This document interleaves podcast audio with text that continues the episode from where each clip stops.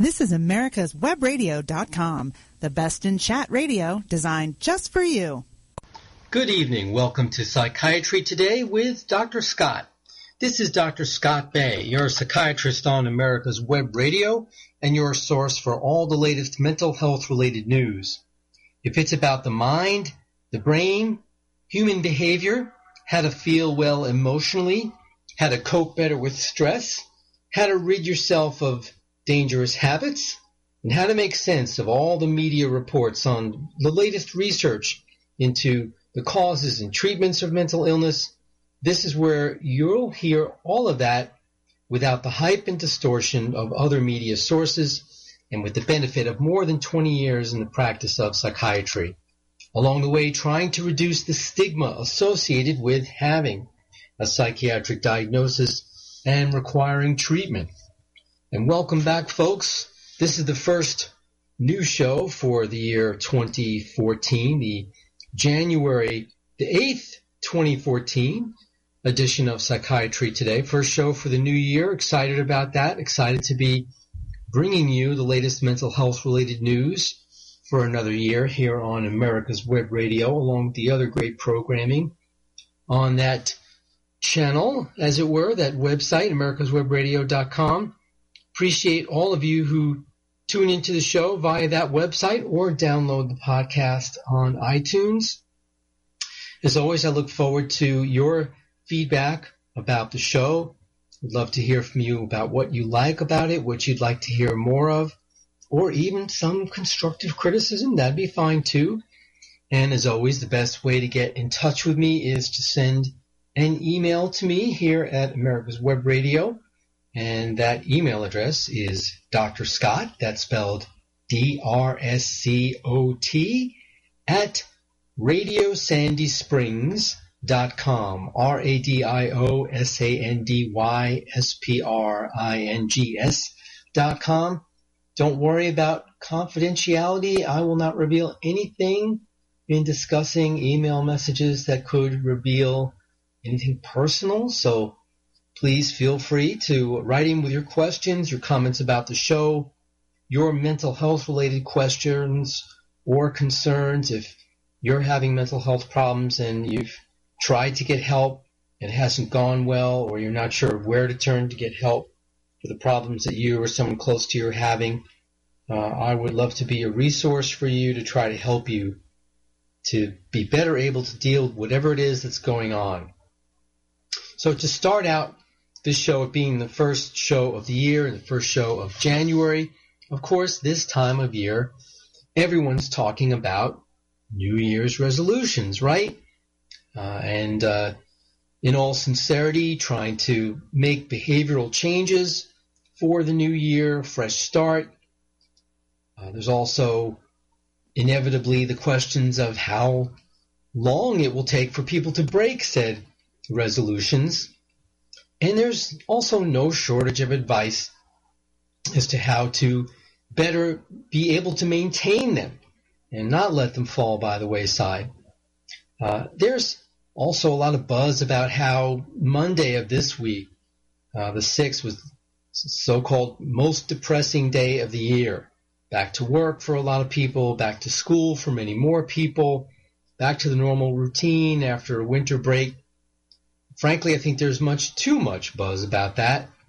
There's probably more depression attributable to the very, very severe cold snap we went through at the beginning of this week, and in fact why that day was somewhat anticlimactic in terms of the so-called most depressing day, since not too many people went to school, certainly not young people in any case, given the weather. So I think that we're not going to focus too much on New Year's resolutions. I will just say this.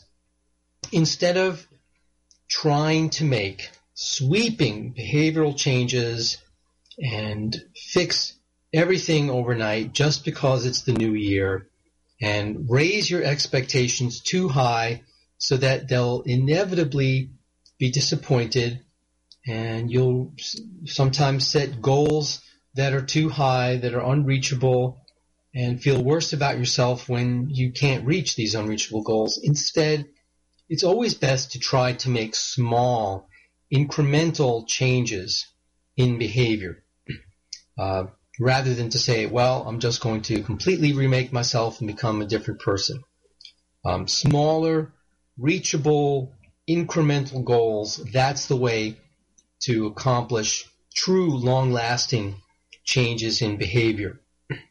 And maybe we're talking about things like quitting smoking, cutting back on drinking, losing weight. These are some of the most common New Year's resolutions. But actually, before we get to any of that, this article that I want to talk about first, admittedly may be old business, given that it's already January and it's after the holidays. But I came across this article during the two-week break from the show of these past 2 weeks of December, when there wasn't a new show on the air for me. And I thought, well, even though it was meant for people who were going to be having a lot of parties in their home, or at least one party in their home over the holidays, I thought, well, this is good to go over anyway, because let's face it, people don't only entertain during the holidays and at the end of the year and New Year's. People entertain during the rest of the year as well for other occasions, birthday parties and so on. So the article recommends that you secure your prescription drugs when you are hosting, well, the article says holiday parties, but we're going to say any party you have in your home. That's right.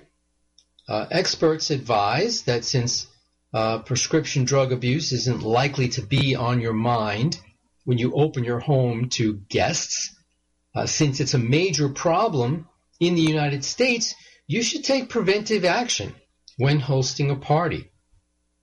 Now, this suggestion may seem shocking to some of you listening to this, the idea that social scientists might say, hey, you know what? There's a lot of people who will go into someone's home, even someone they know, rummage through their medicine cabinets looking for certain prescription drugs and steal them. Well, that's an unpleasant reality to have to confront, but it is our reality. There may be others of you listening to this who are nodding knowingly because you've had this happen to you already.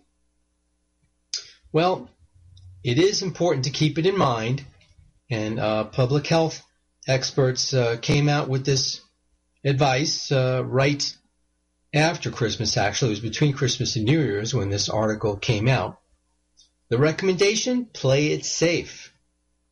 Inevitably, guests will be using bathrooms, placing coats and purses in various rooms. And the recommendation is that prescription drugs of any kind should be placed in a safe location where they are kept locked and out of the hands of guests. So I kind of understand that locked might seem a little bit heavy-handed or excessive, but at least kept secure and kept track of so that prying eyes or hands may not be able to reach them. Now, this again may seem shocking to some of you, but there is, of course, an epidemic of prescription drug abuse in the United States, especially painkillers.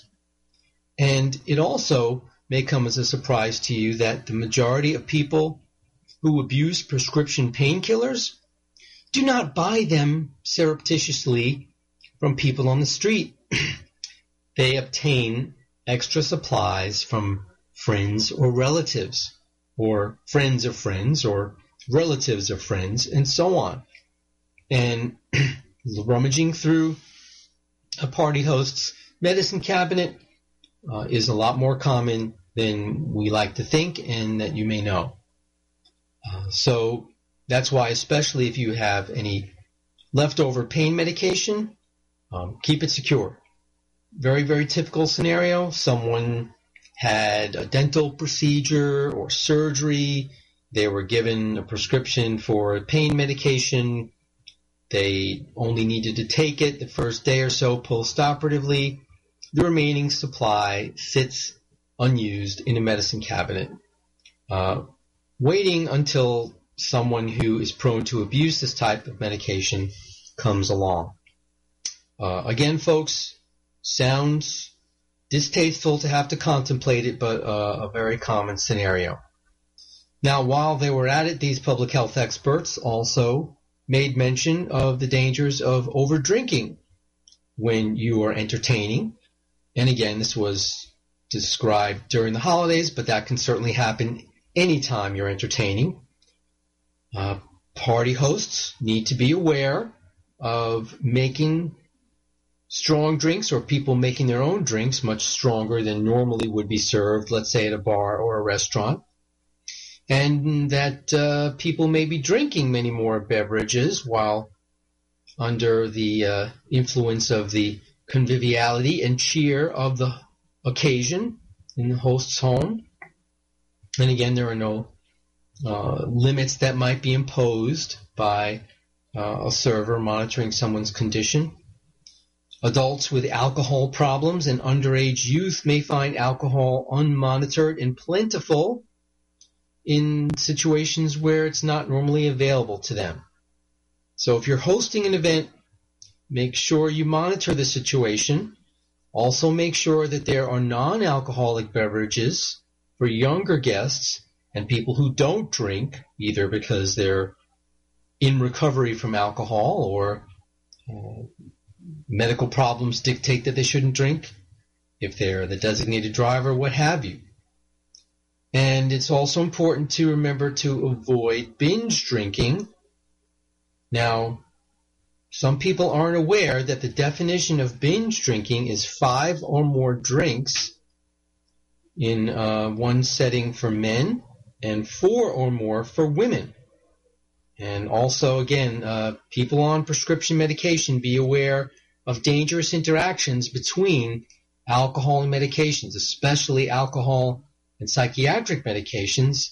You're combining alcohol with central nervous system acting medications. That is a setup for severe problems with thinking, memory, coordination, potentially even seizures.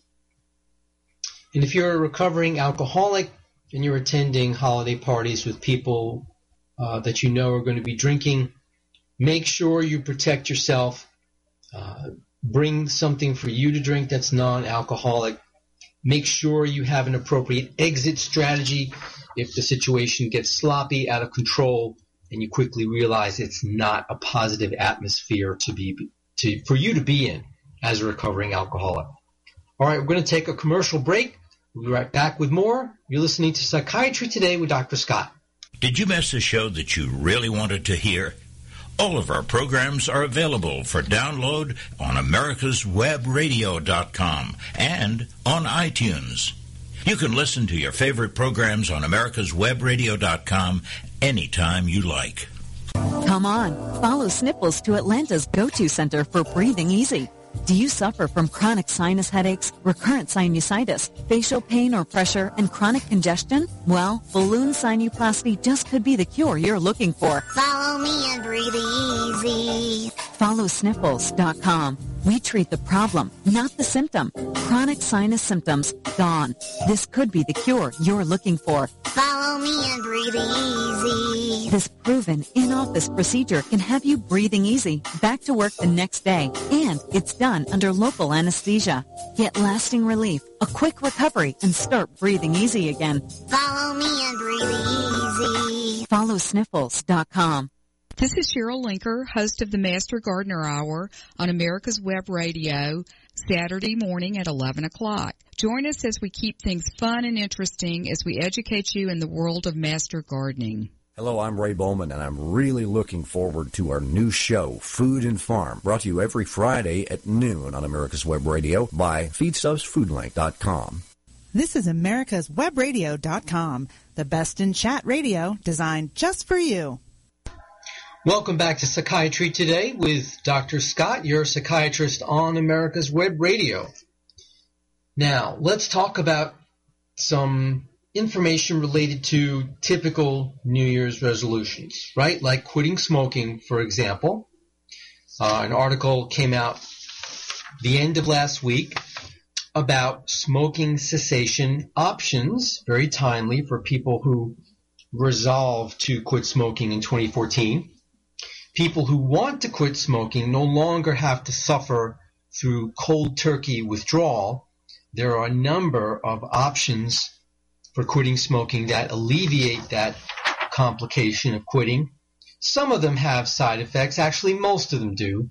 But experts generally believe that the benefits of quitting smoking far exceed the risks posed by side effects of these various smoking cessation aids or treatments. And so let's look through the various options.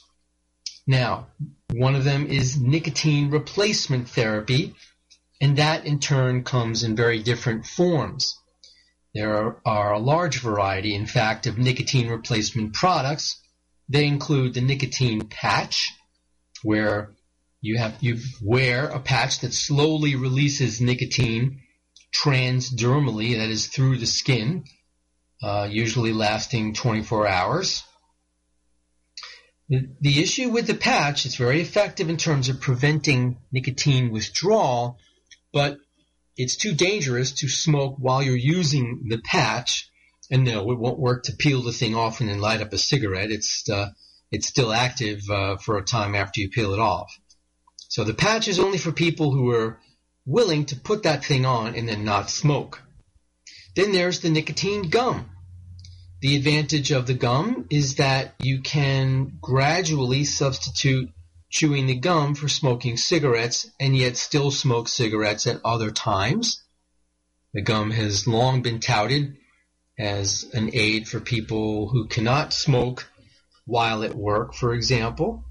And that's especially important now that it's wintertime. It's not so inviting to go outside for that cigarette break anymore, isn't it? Especially with the cold snap we've had lately. The knock against the gum is that it tastes bloody awful.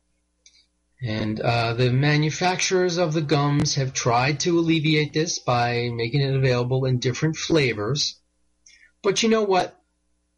Using nicotine gum isn't supposed to be like chewing Wrigley or Juicy Fruit or anything like that. And also, you can't use it like regular gum either. You have to follow the very specific detailed instructions, because if you chew it like regular chewing gum, you're going to release much too much nicotine into your system too quickly, and you're going to make yourself sick, quite frankly. I still think the gum is a really good option for people who cannot just stop suddenly like you have to with the patch. There are nicotine lozenges. You're simply sucking on a lozenge instead of chewing gum, but the principle is basically the same. There's also a nasal spray nicotine inhaler, which is not as common. The patches, the gum, and the lozenges are over-the-counter and do not require a prescription. The nasal spray and the inhaler do require a prescription. Then you have two different prescription medications that are designed to help people quit smoking. The first one is bupropion. Now, bupropion has been available as an antidepressant medication as far back as the late 1980s. In 1997, it was sold under the name Zyban as a smoking cessation aid. What happened is that when the company who made Wellbutrin, that's the name of the antidepressant, were developing a twice-a-day sustained-release version of Wellbutrin, people who were in those trials of this new version of it reported to the scientists that, hey, you know, I smoke, and this pack of cigarettes I would usually go through in a day is now lasting me 3, 4, or 5 days. So the researchers said, we're on to something, and they developed Wellbutrin, again, up until that point just for depression, as a smoking cessation aid. Why give it a different name? Well, Their market research showed that smokers didn't want the stigma of being on an antidepressant, a psychiatric drug. Go figure. I never really understood why that was the case. When smokers I talk to who are desperate to quit are given that scenario, they're saying, well, I don't understand that at all. When I've wanted to quit, I wouldn't care what I had to take. But regardless, it was given this other name. And, of course, since Wellbutrin has long ago been available in a generic, it's a moot point. No matter what you buy it for, whether it's depression, whether it's smoking cessation, the generic name is the same. Since it is an antidepressant, it will sort of attenuate the moodiness and the mood swings that come with quitting smoking. And it is also a gradual method. You know, if you take Wellbutrin, you can smoke as much as you want. The whole point is if it works the way it's supposed to, your natural urges to smoke will be less. And it's possible that after the drug itself has taken effect and just you notice you've cut down without really even trying, when you get low enough, it is hoped and thought that if you put some extra effort on your own into the process, then it becomes easier to stop completely. And in years past, it was thought that it would be too dangerous to combine using Wellbutrin or bupropion with nicotine replacement therapy. However, more recently it has been thought that it is actually safe and appropriate to do so. But of course, if you have side effects, you should definitely report these to your doctor and ask questions if it seems to be causing problems. Now, there are certainly many people for whom the Wellbutrin bupropion medication has not been helpful in quitting smoking. I think in many cases, the dose that's been prescribed has been too low. Wellbutrin is supposed to start at 150 milligrams, just one tablet a day. After about a week, go up to one tablet twice a day if it's sustained release. If it's extended release, you go from one 150 milligram tablet to one 300 milligram tablet. Now that's leading to the final step, which unfortunately is all too often missed. Some people have a higher tolerance to medicines and they need higher doses to get the same effect. Wellbutrin can be increased to 450 milligrams a day. They don't make a tablet that size. You either have to take a 300 and a 150 together or take three 150s all at the same time. But I strongly encourage any of you listening to this who have tried Wellbutrin in the past, if you didn't think it helped enough and either you or your doctor just stopped it because it didn't seem to be doing enough, as long as it didn't do any harm, and if you relapse with your smoking, go ahead, have another shot at it. And this time, make sure your doctor increases the dose up to 450 milligrams a day. And hopefully, they will be informed already that that is an appropriate and safe and approved dose of the drug. Now, of course, the other prescription medication for smoking cessation is Chantix. The chemical name is varenicline, but it is not going to be available in a generic anytime soon, and it's extremely expensive. Now, while both Chantix and Wellbutrin are effective, Chantix and Wellbutrin have been studied head-to-head, pointedly by the manufacturers of Chantix, and Chantix was thought to be at least modestly superior to Wellbutrin in terms of helping people to quit smoking. Chantix, rightfully so, enjoys a reputation of having some very difficult and very severe side effects at times, most notably quite significant nausea and nightmares. It also has to be taken twice a day, and a lot of people really don't like the side effects. I will tell you, too, that it carries very dire warnings about serious psychiatric side effects. including that it may actually cause depression and suicidal thinking. When the warnings of these potential side effects came out, the Federal Aviation Administration decided that they would ban commercial airline pilots from taking the drug. Apparently, they felt that the risks of Chantix and a commercial airline pilot becoming depressed and suicidal from trying to use it to quit smoking outweighed other potential smoking cessation treatments, outweighed the risks of commercial airline pilots continuing to smoke, and perhaps even they thought that the adverse risk profile of Chantix was worse than cold turkey quitting smoking, which can cause anxiety, insomnia, irritability, depression, and impaired concentration. So once again, the way the FAA deals with commercial airline pilots is not necessarily what those of us who believe in common sense approaches to medical care would agree with, but there you have it. The bottom line for all of you out there who are thinking of a trial of Chantix is that while it's important to be aware of these warnings and potential side effects and consider them before you take it, report them to your doctor if you do experience them while taking it, recent studies have been very reassuring.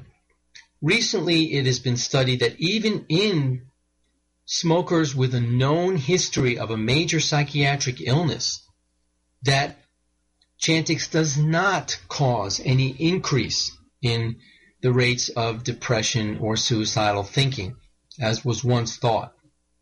I can tell you in my own practice, fortunately, I have never had this happen. But I think the explanation for that is very simple. By definition, someone seeing me is on medication to help regulate their mood and especially to prevent depression.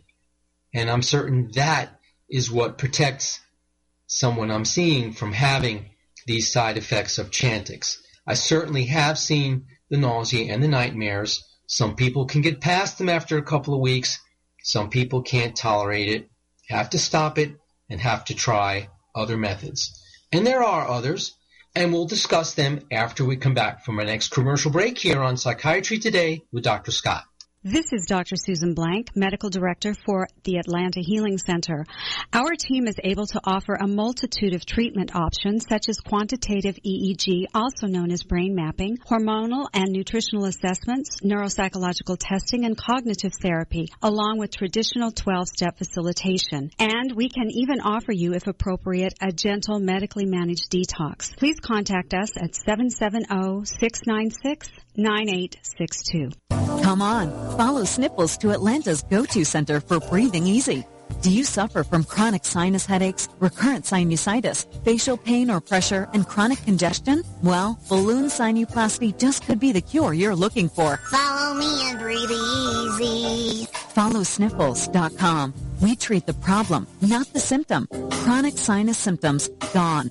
This could be the cure you're looking for. Follow me and breathe easy. This proven in-office procedure can have you breathing easy, back to work the next day, and it's done under local anesthesia. Get lasting relief, a quick recovery, and start breathing easy again. Follow me and breathe easy. FollowSniffles.com.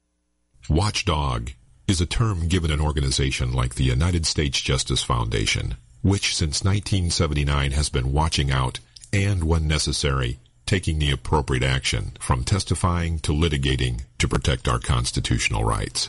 USJF, a nonprofit organization, is nationally recognized not only as a watchdog, but many in the government, as well as those involved in legal cases, have also called the USJF a bulldog for the tenacious approach in their presentation and proof of what is right.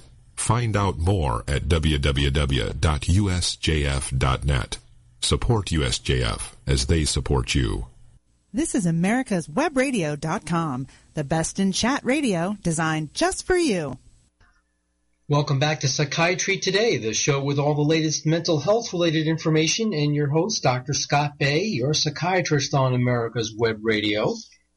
We're talking about a review of current smoking cessation methods, which ties in with the new year and one of the more common New Year's resolutions to quit smoking. Before the break, we were talking about things like nicotine replacement therapy and medications. Let's look at some other, perhaps less common or even less mainstream options for smoking cessation, including something relatively new. Now let's see. First, let's talk about hypnosis and acupuncture, so-called alternative treatments. Now, there have not ever been large clinical trials of either hypnosis or acupuncture, surprisingly.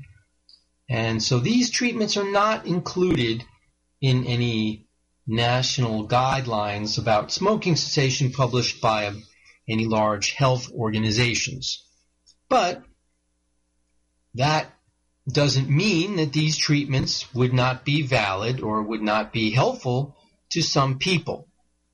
And really, there's no significant downside to either of these treatments, except if you take into account their cost and the time they take and the fact that they're perhaps certainly less likely to be covered by health insurance. Although I dare say, unfortunately, most health insurance companies don't cover any treatment for smoking cessation. Why, you ask? Doesn't that seem kind of ridiculous that if health insurance companies would pay for smoking cessation treatments, that it would save untold billions of dollars of costs in terms of prevention of lung cancer, heart disease, and every other negative health consequence of smoking? Well, the ugly reality of why health insurance companies don't pay for smoking cessation treatments is that actuarially they don't have to think about the long-term health prospects of any of their members.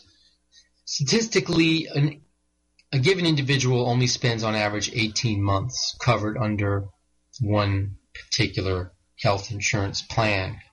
So there's no incentive for them to be thinking in the long term.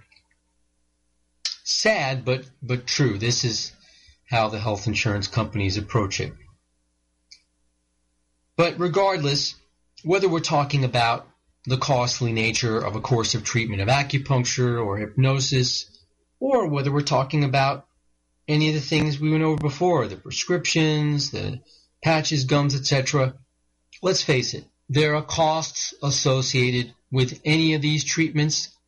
But what about the costs of smoking? $5, $6, $7 a pack, depending on where you live and how much the taxes are? I think if you look at it that way, there's no need to really be too concerned about the cost of the treatments. What I would say about hypnosis as an aid for smoking cessation is that, like hypnosis for any reason, it will work well for some patients. For some patients, it will not work well at all. In order to benefit from hypnosis, people have to be willing to simply submit to an extremely relaxed state. And some people are better able to do this than others. For those who are able to get how to get into a hypnotic state and are easily taught how to do it, it can be effective. For people who struggle and just don't get how it works, it's not going to be a fruitful course of action. Acupuncture is controversial. There are studies that support acupuncture in general, and there are other studies that show so-called sham acupuncture, where the needles are placed randomly, not according to the meridians where they're supposed to be placed to treat illness, showing no difference between regular, proper acupuncture and sham acupuncture. These studies purportedly expose it as ineffective, but really, again, I think whether it's a real treatment or whether people who benefit from it are experiencing a placebo reaction and are just enjoying being in a very relaxed state in the calming, soothing acupuncture suite, I don't really think it's relevant. You know, all that's relevant is, does a person respond to the treatment? Does the response last? I think that's all that counts. Now, we're talking a lot about devices, treatments imposed on the smoker.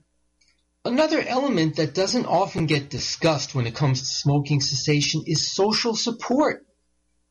The importance of social support actually has been minimized, but it really cannot be overstated.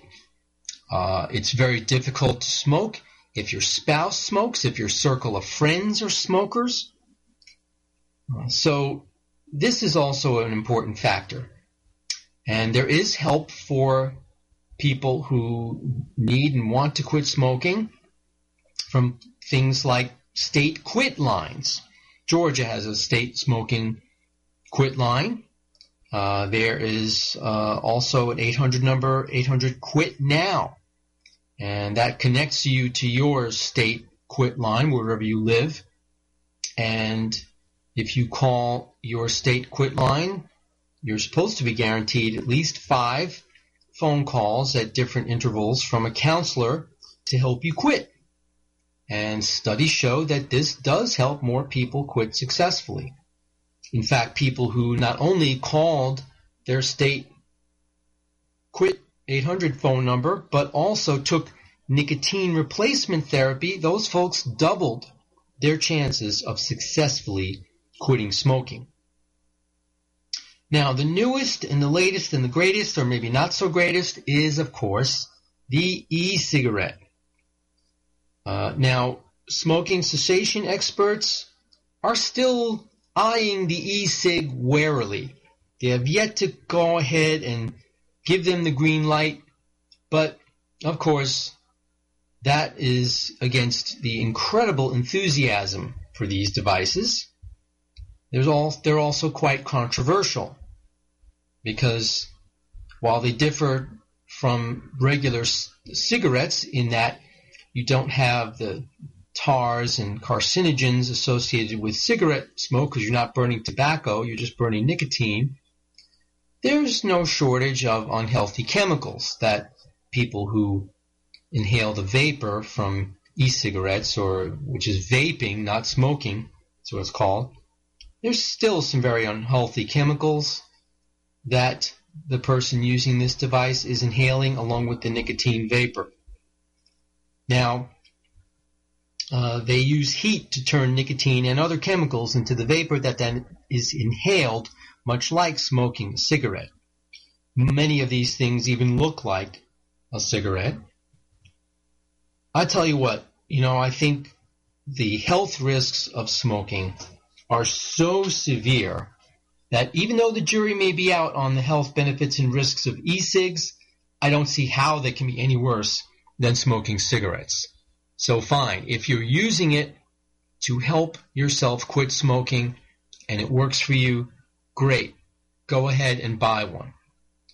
But the public in general needs to be aware that sometimes what is happening is that young people who are not smokers and cannot buy cigarettes are able to buy the e-cigs and are using that as their introduction to nicotine and becoming addicted. So it really is well past the time that e-cigs be more closely studied and regulated. And whereas in the beginning they were very much unregulated and people were using them anywhere and everywhere, especially places where people are not allowed to smoke, that is changing. They're being banned along with cigarettes in places where cigarettes were long ago banned. More states are passing regulations. So again, it's like many other areas where technology is happening and developing faster than the laws can catch up. But still, I think the e-cigs are definitely a useful way to get someone away from smoking cigarettes as long as they're committed to the eventual goal of quitting the use of nicotine completely. Now, above all else, if you're trying to quit smoking and you've tried before, do not get discouraged if your first attempt is not successful. In fact, do not get discouraged no matter how many attempts are unsuccessful. It's rare that people quit their first try. It takes more than one try. It may take innumerable tries, but don't give up. Keep trying. Research has shown over and over again, the more times you try, the greater the likelihood you will eventually quit successfully. You can set a quit date, or you can just let it happen sort of naturally when it feels like you're ready to do it. But regardless, don't get down on yourself. Failure, even repeated failure, is a normal part of the process. Now, again, relapses are going to happen, and it's important to be easy on yourself when they happen. And instead of beating up on yourself and getting discouraged and saying, oh, what's the use? I'll just go back to smoking. I can't do this. Just try to say, okay, well, I fell off the horse. I'm going to dust myself off, get up, get back on the horse, and keep riding. And the other thing important to keep in mind too, and this is very, very important, please don't tell yourself, well, I'm very old, I've been smoking my entire life, what's the point in quitting now? The damage is done, it isn't going to help me quit. That is not true. Studies show no matter how old you are, no matter how long you've smoked, and no matter what disease that you have that's already been documented from your lifetime of smoking, it is never too late to benefit from quitting. All right, so no matter how old, no matter how long you've smoked, and no matter how you're feeling, definitely try to quit, and your situation will improve to one degree or another. All right, we'll have more mental health-related news when we come back from this next commercial break. You're listening to Psychiatry Today with Dr. Scott. Be right back. This is Michael Gannot with Insight to Israel. Every day, the Israeli Defense Force finds itself on the front line of the war with the militant arm of Islam. Surrounded by enemies from within and without, they fight for the only Jewish state. Military service is mandatory, ladies serving 2 years and men serving 3 right out of high school. While young people in other democracies are busy traveling or attending university, Israeli men and women gear up for basic training. In a world of heads of state, politicians, ambassadors, diplomats, and a leftist media, many times our voice at the grassroots level is drowned out. So we started an ongoing project called Hershey's for Heroes. Patriot conservatives from all over the U.S. are sending Hershey's chocolate bars with a note of thanks for defending Israel. Won't you join us by sending a sweet message to the IDF? For information, please see my Facebook page at Michael Gannot. Thank you, God bless Patriot Conservatives, and God bless Israel in her struggle for sovereignty and security. Did you miss a show that you really wanted to hear? All of our programs are available for download on AmericasWebRadio.com and on iTunes. You can listen to your favorite programs on AmericasWebRadio.com anytime you like. This is Dr. Susan Blank, Medical Director for the Atlanta Healing Center. Our team is able to offer a multitude of treatment options such as quantitative EEG, also known as brain mapping, hormonal and nutritional assessments, neuropsychological testing, and cognitive therapy, along with traditional 12-step facilitation. And we can even offer you, if appropriate, a gentle medically managed detox. Please contact us at 770-696-9862. Hi, I'm Paisley McDonald, and I'd like to invite you to listen to my show, At Home with Paisley, every week, Thursday at 3 p.m. Eastern, for practical advice and stylish living for your home and office. This is AmericasWebRadio.com, the best in chat radio designed just for you. Welcome back to Psychiatry Today. Dr. Scott, your psychiatrist on America's Web Radio, with you here. First show of the new year. Again, I want to remind those of you who have questions or comments about tonight's show, or you have mental health-related concerns that you'd like my help with, the email address for me, Dr. Scott, spelled D-R-S-C-O-T, at RadioSandySprings.com, RadioSandySprings.com. Dr. Scott, again, spelled D-R-S-C-O-T. Next up on tonight's show, continuing our discussion of the latest news on smoking cessation, again, one of the most popular New Year's resolutions, it turns out that a combination of two prescription medications that we talked about on an earlier segment of the show may work better than either one alone. Now, it's important to point out that while these researchers did study the combination of taking Wellbutrin and Chantix, the two prescription medications, pills, that are approved for use for smoking cessation, the Food and Drug Administration has not approved taking these medications in combination. And it is not clear that this research that we're about to talk about would ever lead to the FDA looking at that issue.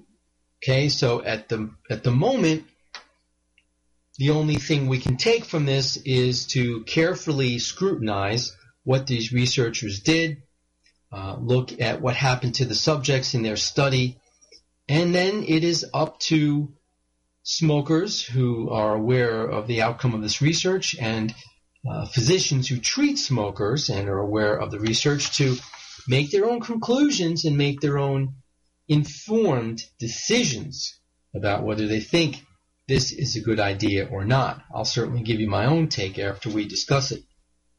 So let's look at what they did.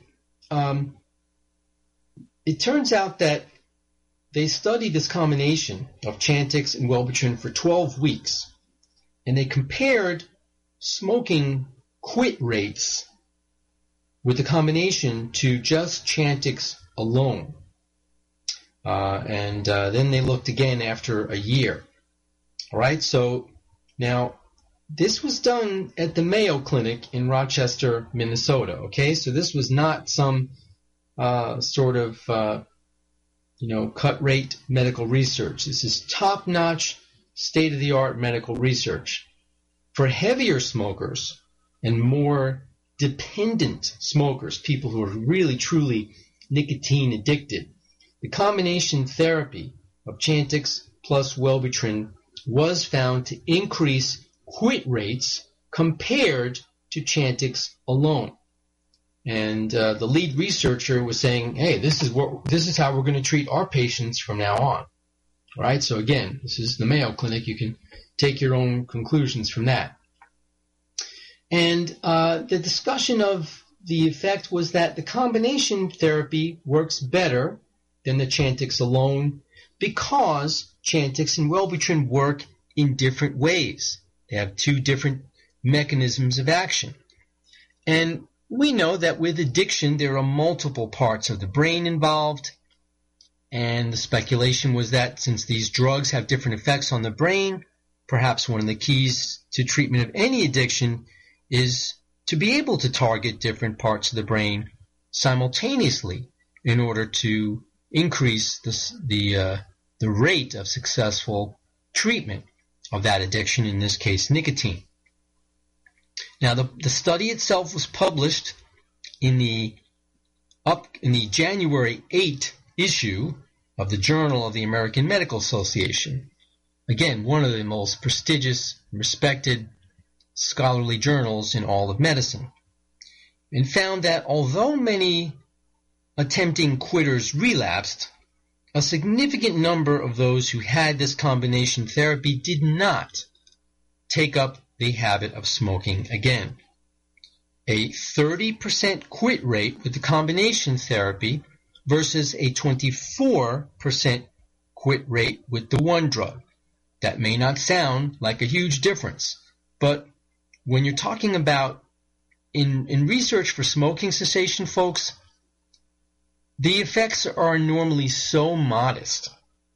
Even 20-25% quit rates are thought to be huge. That's just how it goes. It's such a difficult, insidious addiction to try to break someone of. Now, So, and it's definitely not surprising that many people eventually relapsed because, like we talked about before, relapse is part of the process with smoking, as with many other addictions. But the important part of long-term treatment for these patients is to keep them re-engaging in the quitting process and using different types of smoking cessation methods, including different types of medication in combination, to increase quit rates. Now, some other experts correctly point out behavioral therapies clearly need to be considered, and in fact, the researchers did have counseling available to the research subjects to overcome some of the behavioral aspects of tobacco addiction. Now, they found that 53% of those taking both drugs had quit smoking after 12 weeks, compared with about 43% of those taking the Chantix alone. Again, a 10% difference there may not sound like a lot, but when it comes to research like this in medicine, that is a huge difference. After about 6 months, 37% of people in the two-drug group remained smoke-free, compared with 28% of those who took Chantix alone. So you see, you go from 53% after 3 months, and that drops down to 37% who quit successfully after 6 months. And then after a year, it goes down a little bit, but not quite as big a drop. It goes down from 37% in 6 months to 31% after a year, and the two-drug group have continued to quit. But then only 25% of those who took the Chantix alone were still not smoking. Now, more patients who were using the combination treatment reported anxiety and depression than those who were only taking the Chantix. And obviously these are important symptoms to monitor, but the researchers did not feel that it would be more than what would occur normally with any type of treatment for smoking cessation. I'm not sure I understand why that would be the case. Certainly, like we talked about before, Chantix is well known to have the risk of unwanted psychiatric side effects. And Wellbutrin, even though it's an antidepressant, it may also have those type of effects. Its Wellbutrin's mechanism of action is very different from Chantix. What happens with Wellbutrin is it enhances the function of norepinephrine and dopamine in the brain. Those are two brain transmitters that, in fact, are highly stimulated by nicotine. And so since you have Wellbutrin stimulating those two pathways, nicotine is less craved and less rewarding when it is used. So that's how Wellbutrin helps people quit. Chantix, on the other hand, has a different mechanism, occupying the nicotine receptors, making smoking less rewarding, while preventing withdrawal, making it easier to cut down and quit. So really, it's unclear to me why the combination of the two would lead to more anxiety and depression than people only on the Chantix. And that is definitely something to consider for those of you patients who are considering asking your doctor about this combination. And certainly, if there are any physicians listening to this, something to give you pause before you prescribe the combination. I certainly was taken aback by that. Now, no matter whether this combination treatment seems to be too risky or too aggressive, keep this in mind. Smoking accounts for 62% of deaths among women smokers and 60% of deaths among men who smoke. When you put it in that kind of perspective, I think it makes it less of a drastic option.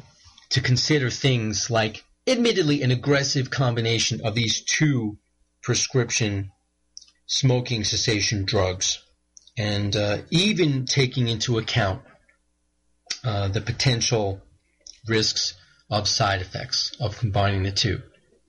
Again, you have to respect research done at Mayo's, published in the Journal of the AMA, but it's one study. Hopefully there'll be more work done on this combination.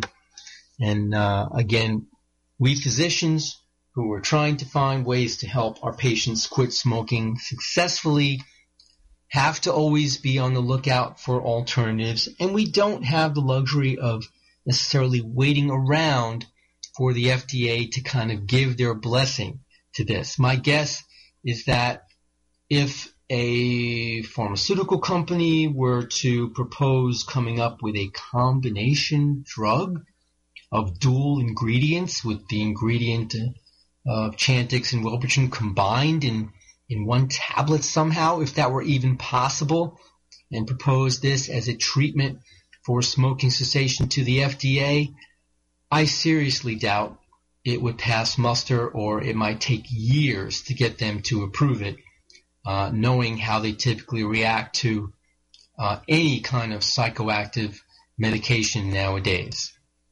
So really it's going to be, if this combination is going to be used and it's going to become popular, it's just going to have to be an educated and informed decision on the part of physicians and patients after weighing all the other options and weighing the risks. Any treatment in medicine is weighing the risk-benefit ratio, folks. That's just how it is.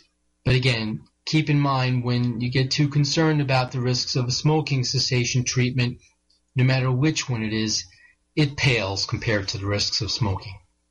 All right, well, that's going to have to wrap it up for tonight's show, folks. Lots more to talk about in the coming year.